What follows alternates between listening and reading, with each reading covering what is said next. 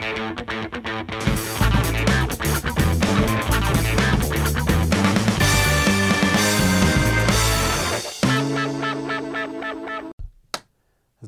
všetky hamburgerové deti. Dnes máme podcast plný prekvapení. Máme tu hostia navyše. Frontmana kapely Space Recorder. Vlacho má oblek krásny, vyzerá jak predavač bonov z 90. rokov. Priamo z parlamentu, takže pozor, pozor. Tam sú takí veľa. A dneska vlastne tu bude také plné reklamy, pretože na začiatku reklama, ako som povedal, na kapelu Space Recordings. A hlavne single, ktorý má... No a predbiehaš. Single, ktorý je momentálne... 5. týždeň v hitparáde Deka. S.O. Hity s Terezou Pergnerovou, ale nie, tak pochvál sa. Nie, ja sa nebudem chváliť teraz s takýmito vecami. Sme tu zaraz pracovne. Ja okrem toho, že pracujem v INESS, tak robím aj hudbu a chalani mi chceli polichotiť, za čo im veľmi ďakujem. Takže dík. Chceli sme vliať vietor do tvojich... No, ono to nebolo také nezištné, lebo teraz budeš lichotiť ty nám, pretože väčšina dnešného dielu mimo tohto úvodu sa bude venovať novej knihe, ktorú chystáme. Kniha nesie názov Dedictvo koronakrízy. Ako lepšie prežiť nasledujúcu pandémiu alebo niečo podobné. A teda budeme sa baviť o tom, že čo je v tej knihe a náš... milý riaditeľ je tu preto, lebo on je špecialista na písanie úvodníkov a ak čítate náš newsletter Market Fines, tak tam pravidelne píše vždy úplne zhrňujúci metaúvod o tom, čo sa stalo v tomto vesmíre a napísal úvod aj do našej knihy. Ale možno, aby sme to teda tak technicky uviedli, táto kniha bude vlastne zbierkou poviedok, ak to mám takto povedať, ale konkrétnejšie zbierkou esejí od, rátal si to, 9 autorov? 10 autorov aj s ruchom. 10 autorov, ak rátame teda autora úvodníku, ale možno práve vďaka tomu, že má ten úvodník, tak má trošku taký odhľad od toho, ako my dvaja, ktorí vlastne sme tam prispeli 4 príspevkami. Ďalší autori, dokopy je tam koľko? Cez 10, myslím, esejí? 10 autorov a 10 esejí. Tak 10 esejí. Čiže tuto náš riaditeľ Richard má možno trošku taký nadhľad oproti nám, ktorý to svoje dieťa samozrejme už okamžite milujeme. A pomôže nám porozprávať vlastne o tom, o čom je tá kniha, prečo vznikla a samozrejme dôležitou časťou tohto je, že ju môžete podporiť jej vznik na Startlabe. Link. Dobre, že si povedal na začiatku, link dáme do popisu a začneme tým, že prečo vznikla pred obsahom. Začneme s dôvodom. To asi musíme povedať my, ty asi nevieš, prečo vznikla. No začni. No vznikla, pretože považujeme túto koronovú situáciu za taký unikátny moment z mnohých pohľadov. Ktoré nás akože zaujímajú v tom profesnom živote, že... ekonomicky z hľadiska, ja neviem, fiškálneho, ako sa štáty zadlžovali, ako vlastne sa to zmenilo behom chvíle z hľadiska monetárneho, ale napríklad aj z hľadiska toho vlastne paternalizmu voči zdraviu, štátu voči zdraviu človeka, zdieľanej ekonomiky a mnohých ďalších faktorov. Takže chceli sme to asi takto nejak trošku... Takže všetko sa tam stretlo, to je taká tá romantická verzia. Potom chceli sme napísať knihu a ono... Napísať knihu o nejakej aktuálnej téme je pomerne ťažké, lebo tá aktuálna téma sa stále vyvíja. Tak sme si prizvali na to ďalších pomocníkov, ďalšie svaly, ktoré nám pomohli tam prispieť. A každý ten človek, čo tam prispel, je expert v nejakej tej časti a on tam akoby vylial tú svoju expertízu do tej svojej eseje. Tak myslím, že môžeme ísť k tým jednotlivým esejám. A ja by som ešte nešiel úplne hneď k tým jednotlivým esejám. Ja ešte by som možno to tak nejako... K tomu, čo dodal, tak čo povedal Vlacho, by som ešte možno dodal to, že už sa objavujú prvé knihy, ktoré sa týkajú korony a celej pandémie, ale na Slovensku od slovenských autorov tie knihy sa týkajú skôr takého, povedzme, buď medicínskeho pohľadu, zdravotníckeho, že prečo sa zaočkovať a ako to je s tými hoaxami a prečo sú niektorí ľudia antivaxéri a podobne. Alebo sa na to pozerajú tak skôr z takého toho mikropohľadu. A chýbala tu kniha a preto aj Ines zobral opraty do rúk v tejto veci, ktorá by sa na to pozerala z takého metapohľadu. Že pozrieť sa nielen na to cez optiku, ja neviem, lockdownov a očkovania a podobne, ale všetkých takých tých dopadov, ktoré to malo na ľudské životy, ako sa vlastne rozhodovalo počas tejto krízy, či došlo k nejakým zlyhaniam, alebo či naopak to fungovalo celé fajn. To vám nepovieme, to sa dozviete až v knihe. K tomu možno povieme my aj to, že keď sa tá kríza celá vypukla a začali sa robiť prvé lockdowny a podobne, všetko sa to robilo tak pocitovo, dojmologicky. A vlastne INESS bola prvá organizácia, ktorá pripravila niečo ako COVID-19, manifest pre Slovensko, kde sme vlastne ako prvý navrhli, aby sa rozhodovalo kvalifikovanie na základe nejakých vybraných kvantifikovateľných ukazovateľov, ako sa má otvárať ekonomika, ako sa má zatvárať ekonomika, ako sa má nastaviť vlastne ten reštart ekonomiky. Takže, ale zase nechcel by som sa teraz venovať úplne takto parciálnym témam. To som už aj zabudol, popravde. To bolo 6. apríla 2020. To bolo presne v tom čase, keď už niektorí naši kolegovia sedeli v tých krízových štáboch, expertných radách, komisiách a už bolo veľa tlačových konferencií premiéra, hlavného hygienika. Týmto pozdravujem hlavného hygienika, ktorý je môj spolubývajúci z vysokej školy. Akorát sa to robilo presne, že dojmologicky a chýbal taký nejaký taký nadhľad, metapohľad a pozrenie sa na všetky aspekty, ktorých sa to týka. No ty si nechcel ísť do obsahu knihy, ale vlastne si porozprával o svojom úvode. A ešte som neporozprával úplne o úvode. A chcel som ukázať akorát... Ale presne, že zatiaľ celú túto knihu čítali traje ľudia, nie? Ty a ja. Ja som ju dočítal včera a ja som si ju aj vytlačil, takže ona zatiaľ vyzerá takto.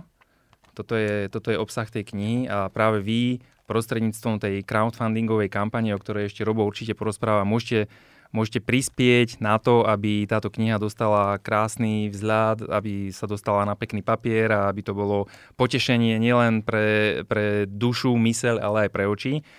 No a áno, ja som dnes ráno o 1:00 dopísal úvod k tejto knihe a ešte taká celkom zaujímavá vec na tom je to, že keď sme sa ešte včera v práci s Robom a s Vlachom bavili o tom, že ktorá kapitola sa komu páči, tak sme prišli na to, že každý má úplne iný pohľad na jednotlivé kapitoly a každému sa páči niečo iné. A to je úplne perfektné, z toho mám veľkú radosť.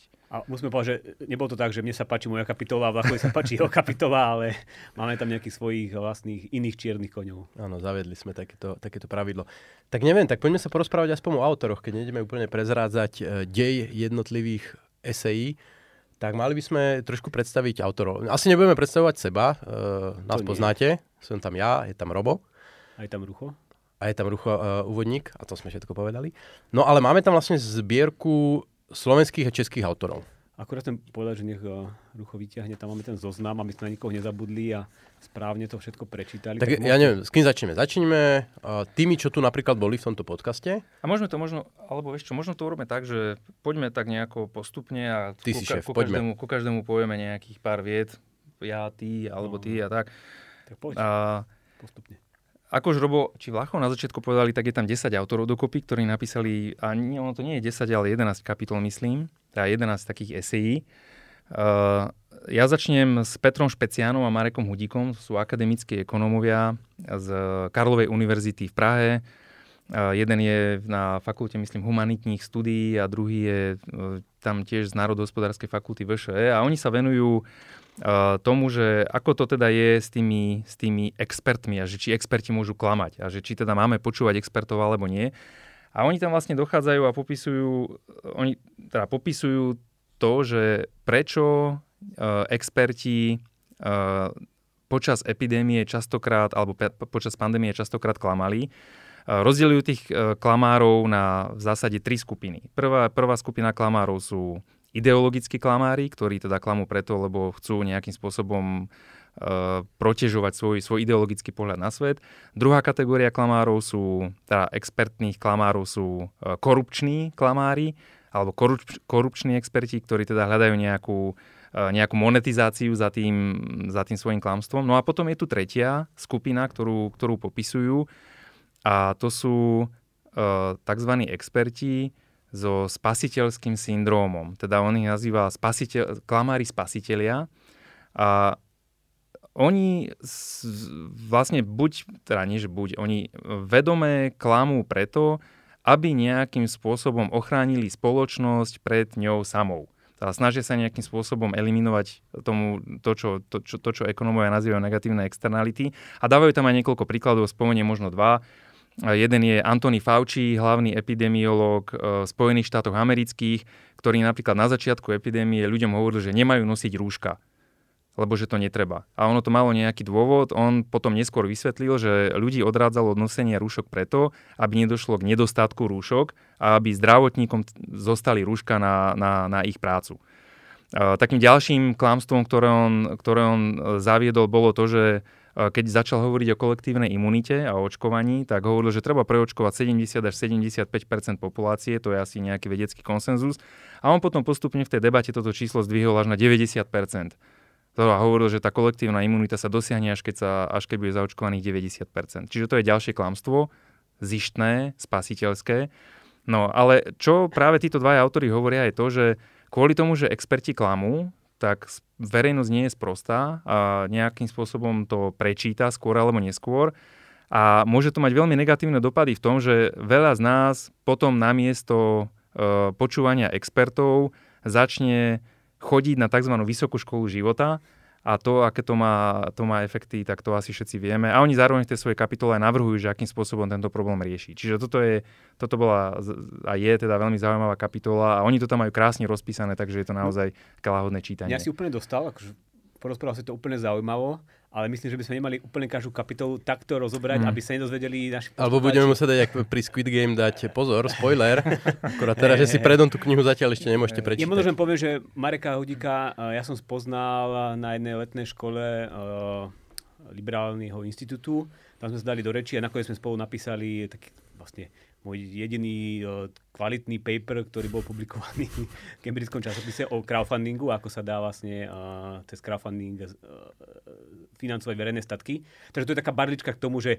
naozaj tento ekonóm to nie je nejaký, čo sme ho náhodou niekde našli, ale on píše naozaj rigorózne, je kvalitný, má dobrý pohľad na svet, teda podobný ako my.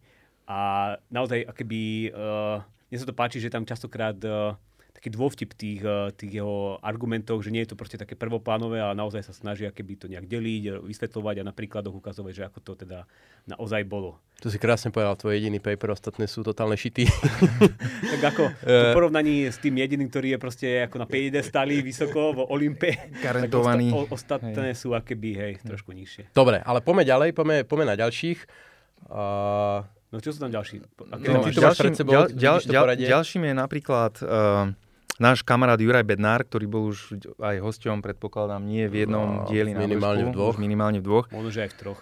No a on písal o tom, ako by sa mohlo alternatívne pristupovať k schvaľovaniu liekov. Píše tam o upsidoch a downsidoch pri rozhodovaní sa o tom, aké lieky alebo vakcíny používať. To je zaujímavá kapitola. Posledne on to bere z takého, to doplní možno z takého hľadiska risk managementu. Hej? Že on, to je taký talebovský pohľad na to, že ako manažovať riziko. Lebo kto Ďura nepozná, tak on je v podstate hacker lomeno bezpečnostný ajťák, čiže on v podstate aj vo svojej IT práci nejakým spôsobom posudzuje to riziko, ktoré hrozí. Škálovanie rizika. Proste rozmery rizika a nejakým spôsobom, ako k tomu riziku pristupovať. A toto myslenie sa snažil aplikovať vlastne aj na schvaľovanie liekov. Napísal o tom aj dve knihy, ktoré... sú veľmi zaujímavé. Nie o liekoch, ale vlastne... A môžeme ich spomenúť. Hackni sa a Veľký reštart. Tak, presne. Pozrite si. No a druhej eseji sa venuje tomu, že keď teda štát robil svoje zákazy, príkazy, nariadenia a častokrát nezmyselné a nesystémové, tak mnoho ľudí utekalo do tzv. Paralelných štruktúr, do paralelných spoločností, ktoré sa nejakým spôsobom...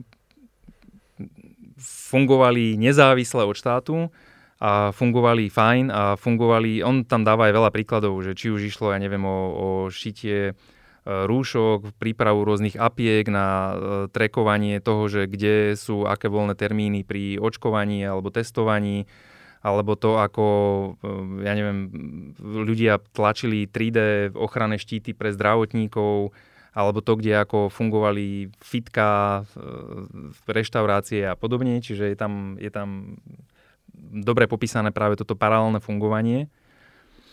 No my ťa musíme rucho zastavovať, lebo ty to máš teraz čerstvé pamäti a ty by sa tu všetko porozprával. Ty tam všetko popísal. Jednotlivý autor. Ja osobne si napríklad to už moc nepamätám. Ja si nepamätám ani poradne, čo som ja písal, lebo už som... Ale to nám ty... Ale to si ja pamätám. Ty mi to určite porozprávaš.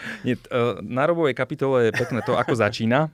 Začína to tým, že COVID si nemohol vybrať lepší rok na svoje účinkovanie ako rok 2020 a popisuje tam to, ako bol svet vďaka internetu a rôznym platformám tak trochu nachystaný na tú pandémiu a ako sa mu podarilo mitigovať všetky tie negatívne, ako sa internetu podarilo mitigovať všetky negatívne dopady pandémie, ako veľa ľudí ušlo do home officeov, zamestnávateľia zistili, že je to lepšie, zamestnanci zistili, že to je lepšie a je tam pri Robovej kapitole je strašne veľa zaujímavých čísiel, to vás bude baviť, takže to je taký spoiler. A Robová druhá kapitola sa týka digitálnych veľkomiest, kde pekne popisuje to, ako vlastne funguje dielba práce, špecializácia, prečo v takomto fyzickom svete sa tvorba hodnôt koncentruje do miest a teda dochádza k takej tej urbanizácii. A Robo vlastne vysvetľuje to, ako tá pandémia spôsobila to, že sa tá produkcia stále tvorí v mestách, ale už sú to digitálne mestá, ktoré sú teda koncentrované na internete, prostredníctvom káblov, spojení, elektrónov a podobne. A má to ešte aj taký ten efekt toho, že tá fyzická neprítomnosť práci znamená to, že veľa ľudí môže pracovať zrazu z väčšej diaľky, možno aj cez celú planetu. Mnohí odchádzajú do prírody, do pekných domčekov, každý večer sledujú západy slnka, ráno si zabehajú a podobne. Čiže nebudem spomínať všetky pozitívne efekty tohto, všetko to tam nájdete a Robo to tam pekne popísal. To bolo krásne zhrnutie mojej kapitoly. Ja by som to lepšie nedokázal reprodukovať po toľkých mesiacoch. A teraz môžeme si porozprávame si o Vlachovi, o jeho kapitole. Pamätáš, čo si tam písal? Ja si pamätám, ale porozprávaj ty. Tak povedz ty. Nie, práve že pre mňa je to tiež zaujímavé vypočuť si, ako to niekto externý navnímal. Vlacho píše o tom, ako to vlastne bolo s odborníkmi, s politikmi, ktorí robili rozhodnutia o našich životoch, kedy sa prijímali plošné opatrenia s takouto retorikou, že to robíme pre vás, to robíme všetko pre vaše zdravie a vaše zdravie je dôležitejšie ako všetko ostatné, takže my sme tí, ktorí vedia, ako to má byť a nastavíme tie procesy a fungovanie tak, aby sme vás ochránili. No a Vlacho tam vlastne pekne popisuje to, že tí experti, oni vedia veľmi dobre vyčísliť riziko, ale nevedia to riziko nejakým spôsobom prisúdiť každému jednotlivcovi do jeho nejakého hodnotového rebríčka. To znamená, že napríklad preukázalo sa, že 50-mesačná karanténa predĺží život človeka o 1 mesiac. Tak to bolo, ak si to dobre pamätám. No a teraz, ono to je fajn, takéto vyčíslenie, ale pre každého to má inú výpovednú hodnotu. Vezmite si, že ste detko, ktorý má rakovinu hrubého čreva, zostáva mu pár týždňov života a chce vidieť svoje vnúčence. A teraz kvôli tomu, že niekto urobil plošné rozhodnutie a plošný zákaz, tak jemu sa toto nepodarí. A teraz je to dobré, alebo je to zlé? Pekne som to povedal. Ja myslím, že dobre, to číslo úplne som si neistý, či si správne zapamätal, ale nejaké také číslo tam je. A inak samozrejme slzy v očiach. No, má tam...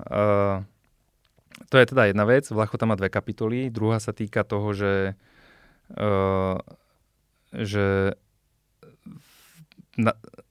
štát a vláda si povedala, že ona vezme pevne do rúk opraty pri zvládaní pandémie a že tak trošku zastaví alebo možno vytlačí trh z mnohých oblastí. No a toto vlastne Vlacho challengeuje vo svojej kapitole, kde sa teda pýta, že či to je naozaj dobré. My sami sme napríklad videli to, že keď sa začalo testovať na začiatku pandémie, tak štát povedal, že napríklad súkromné laboratória nemôžu testovať. A tým pádom odsekol rovno veľkú časť kapacity, ktorá zásadne chýbala pri testovaní.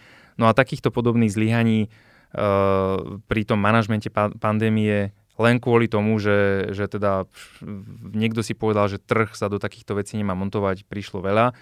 A týmto rovno premostíme aj ku kapitole od našich najznámejších alebo vlastne možno jediných zdravotníckych reformátorov v histórii samostatného Slovenska. A to je Rudolf Zajac a Peter Pažitný, ktorí napísali tiež kapitolu, ktorá sa volá Step test slovenského zdravotníctva. A oni tam práve veľmi pekne popisujú, ako vláda alebo štát zlyhal systémovo aj manažersky pri manažovaní pandémie. Ilustrujú to na množstve čísiel, príhod, príbehov a je to teda tiež pekne popísané. Ja som vo svojom úvode to tiež tak trošku v takej šachovej terminológii zhrnul, že že teda nielen, že systémovo a manažersky, ale štát zlyhal aj technicky, takticky, strategicky a určite aj psychologicky, teda takmer vo všetkom, čo ho sa chytil. A dnes sme sa s Robom bavili, že či dokážeme nájsť nejaké pozitívne príklady z toho, ako, čo sa vlastne dobre zmanéžovalo, a na veľa sme si toho nespomenuli. Možno ty si ľahko spomeníš. Nespomenieš, však oni sa určite pochvália, keď príde zase čas volieb, že čo zvládli. Ale k Rudolfovi Zajacovi a Peťovi Pažitnému chcem dodať jednu vec, že táto časť je kapitolou z ich novej knihy, ktorú dneska v stredu idem asi o 2 hodiny spolu krstiť. Vydávajú vlastne po rokoch spolu novú knihu venovanú slovenskému zdravotníctvu, ktorá okrem iného obsahuje aj túto kapitolu, ktorú sme s ich láskavým zdovolením vlastne použili aj v našej knihe, pretože sa vyslovene týkala covidu a zdravotníctva na Slovensku. Oni myslím, že ju nejak akoby, nie že rozšírili, ale nejak tam čosi dopísali, alebo nejak tam formulácie pomenili, takže... Ja som to úplne neporovnával, ale v princípe je to výňatok z tejto určite zaujímavej knihy, ktorú teda ukazuje na zdravotníctvo, tak si zožente, zakúpte, získajte, lebo v čase, keď to vidíte, už asi bude vonku. Takže ostali nám vlastne českí autori dvaja, ktorí sú ešte v tej knihe. Jeden sa volá Martin Pánek a je to riaditeľ Liberálneho inštitútu pražského a zároveň aj poradca v Európskom parlamente. A on vo svojej kapitole popisuje to, ako Európska únia zlyhala pri schváľovaní a obstarávaní vakcín. Dáva to do porovnania s ďalšími krajinami, nielen so Spojenými štátmi, ale s ďalšími krajinami, ako je Izrael a podobne. Teda podstatne menších celkov a malých národných krajín, ktoré si napriek teda také tej retorike európskej toho, že potrebujeme mať veľký silný celok, aby sme mali silnú vyjednávaciu pozíciu, aby sme vedeli vyjednať dobrú cenu a aby sme vedeli vyjednať dobrú vakcínu, tak dokázali to aj podstatne menšie krajiny. A teraz napríklad vidíme, že napríklad také malé Srbsko má obrovskú preočkovanosť. O Izraeli ani nehovoriac a o ďalších malých krajinách takisto. Takže on tam pekne popisuje celý ten proces, celý ten vývoj od začiatku až do konca. Vlastne ono to tak trošku začína aj tým, že Európska únia tak na začiatku trošku stratila dých s nástupom tej pandémie, lebo dala si taký malý time-out, lebo národné krajiny začali samé iniciatívne riešiť lockdowny, obmedzenia, zákazy a všetko možné. Takže de facto napríklad skolaboval Schengen. A toto bol práve táto vakcínačná lotéria, hra, to bol vlastne spôsob, akým dostať Európsku komisiu a Európsku úniu opäť do hry. No ale úplne sa im to nepodarilo tiež. Kdežto Trump si pozrel Star Trek, vymyslel Operation Warp Speed a fičalo to. Ale neviem, či aj vám, ale mne pred pár dňami skočila reklama na Instagrame, že Európska únia, myslím, že to bola reklama od Európskej komisie, že Európska únia teda dokázala splňať to, čo si dala za cieľ, nakúpila vakcíny pre všetky krajiny a majú ich dosť. Dobehnúť a predbehnúť. To proste platí. V oktobri roku 2021 sa Európska únia chváli, že tak splnili sme to, čo sme slubovali. Martina Pánka sme tiež mali na vršku, myslím, že dokonca 2-krát, takže ja nedokážem napchať všetky videá do tohto videa, ale určite si prelistujte ten zoznam a nájdete ho. A na vršku sme mali aj posledného spoluautora českého, ktorým je Dominik Stroukal. Dominik Stroukal, hlavný ekonom spoločnosti Roger. Ja to vždy zabudnem, on toľký hlavný ekonom už bol vedúci. Prednášajúci aj na Vysokej škole Cevro Institut v Prahe. A on sa vo svojej kapitole venoval monetárnym stimulom Európskej centrálnej banky, tomu, ako centrálna banka zareagovala na pandémiu, koľko peňazí pustila do obehu a to, akým spôsobom čo to urobilo s výnosmi na akciách, na kapitáli, na všetko možnom. A vlastne tam pekne popisuje to, ako sa Európskej centrálnej banke z investorov podarilo spraviť špekulantov. Musíme všetci špekulovať, aby naše peniaze nezhoreli v inflačnom pekle. V ohni inflácie. Ja, to je zakoktané. Ale nebudem to strihať, Roman. Nebudem. Ja viem, že nebudeš. Ja ti to potom vrátim. Pekne ťa v tom vymáčam. No to máme teda všetko, hej? To máme teda všetko. Ináč, ešte raz. Všetko, aj vyčerpané všetky témy, akože už povedne. Teraz si to nikto nekúpi, lebo už to všetko počuli, že čo tam je. Ale to všetci kúpia, lebo tam sú fakt všetky témy od monetárnej politiky po očkovanie, cez lieky, práve, paralelnú spoločnosť, že internet, tvoje filozofické úvahy o trhu a štáte. Že takýto komplexný pohľad Skoro až biblický, pandemický, že takáto kniha na tému COVID určite ešte nebola a možno ani nebude, takáto širokospektrálna. A veď sa pozrite len, koľko ja som si urobil poznámok, keď som si túto knihu čítal, naozaj veľa, sú tam dobré veci, sú tam vtipné veci, sú tam faktografické veci, všetko je poctivo zazdrojované, takže toto bude snáď niekedy fungovať aj ako možno nejaká politická učebnica alebo niečo podobné. Že ako veci nerobiť a ako veci robiť, ako sa poučiť zo zlyhaní a ako sa inšpirovať dobrými postupmi a ako imitovať dobré postupy. Pretože to som možno nepovedal a čo to sa nesie veľkou časťou kapitol tejto knihy je to, že sa tu často spomína slovo decentralizácia a experimentovanie, teda takéto rýchle hľadanie efektívnych a účinných riešení, pretože štát k tomu pristúpil tak, že vlastne uvaľoval plošné nariadenia na celú krajinu a ako sme videli, neúplne to funguje, je to pomalé, je to skostnatené a práve tie decentralizované riešenia s experimentovaním umožňujú hľadať rýchle, dobré riešenia a odstraňovať zlé, vyhýbať sa zlým riešeniam. Tak sme sa krásne pochválili, určite sme vás navnadili, že si tú knihu chcete prečítať. No a ak máte takéto chcenie, tak to môžete urobiť tak, že podporíte jej vznik, no ona vznikne, ale chceli by sme, aby bola pekná, voňavá, s hrubou obálkou, tak vlastne môžete si ju de facto zakúpiť. Predobjednať cez startovač. S tým, že náš cieľ je, že do Vianoc by mala byť existovať fyzicky. Správne hovorím? Vyzeráš tak zneistene. Malo by sa to podariť. Akože, taký je deadline, ale tak vieme, ako plán je december. Takže ak nechcete, aby vám ušla, tak určite cez Startlab. Ona momentálne už prechádza korektúrou. Sadzbou. Už za chvíľku sa bude vsádzať. A ja myslím, že na konci mesiaca novemberu budeme tlačiť a v decembri by mala byť.